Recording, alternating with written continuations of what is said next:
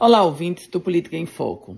Justo quando começa a se preparar para enviar um projeto de lei altamente delicado, como é o projeto que vai propor a continuidade do ICMS de 20%, a governadora Fátima Bezerra vê sua base de apoio na Assembleia Legislativa fragilizada.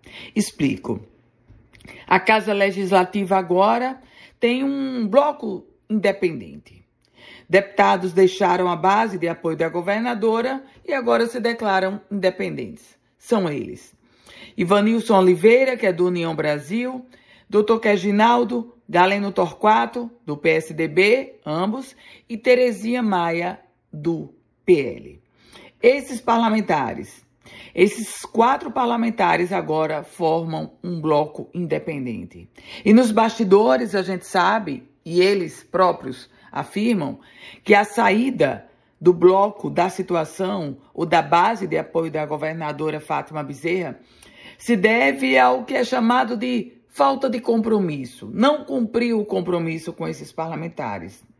Resultado dessa história é que agora tem um bloco independente na Assembleia Legislativa do Estado do Potiguar. A Assembleia que se prepara nos bastidores, é fato, para o enfrentamento do tema de se manter o ICMS a 20%.